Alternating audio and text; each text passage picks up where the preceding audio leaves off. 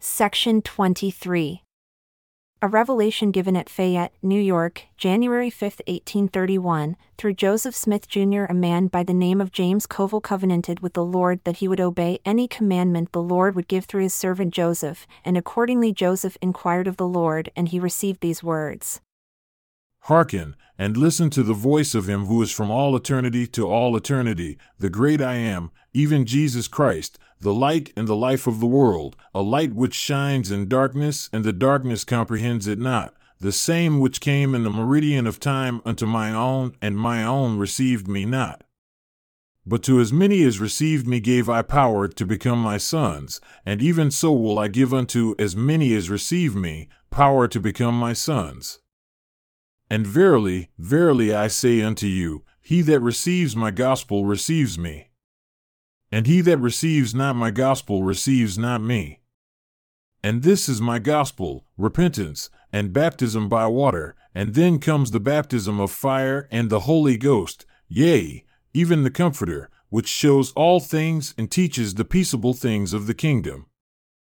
And now behold, I say unto you, my servant James, I have looked upon your works, and I know you.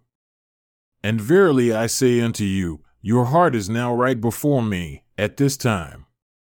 Behold, I have bestowed great blessings upon your head, nevertheless, you have seen great sorrow, for you have rejected me many times because of pride and the cares of the world. But behold, the days of your deliverance are come. Arise, and be baptized, and wash away your sins, calling on my name, and you shall receive my Spirit and a blessing so great as you never have known.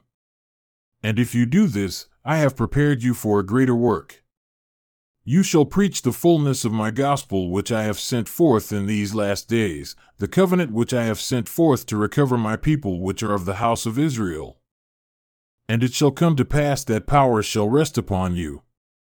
You shall have great faith, and I will be with you and go before your face.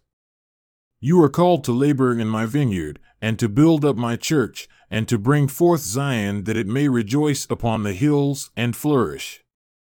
Behold, verily, verily I say unto you, you are not called to go unto the eastern countries, but you are called to go to the Ohio, and inasmuch as my people shall assemble themselves to the Ohio, I have kept in store a blessing such as is not known among the children of men, and it shall be poured forth upon their heads, and from their men shall go forth into all nations. Behold, verily, verily I say unto you that the people in Ohio call upon me in much faith, thinking I will stay my hand in judgment upon the nations, but I cannot deny my word. Wherefore, lay to with your might and call forth laborers into my vineyard, that it may be pruned for the last time. And inasmuch as they do repent, and receive the fullness of my gospel, and become sanctified, I will stay my hand in judgment. Wherefore, go forth crying with a loud voice, saying, The kingdom of heaven is at hand. Crying, Hosanna! Blessed be the name of the Most High God. Go forth baptizing with water, preparing the way before my face for the time of my coming, for the time is at hand. The day nor the hour no man knows, but it surely shall come. And he that receives these things receives me, and they shall be gathered unto me in time and in eternity. And again, it shall come to pass that on as many as you shall baptize with water, you shall lay your hands, and they shall receive the gift of the Holy Ghost, and shall be looking forth for the signs of my coming, and shall know me. Behold, I come quickly. Even so, Amen.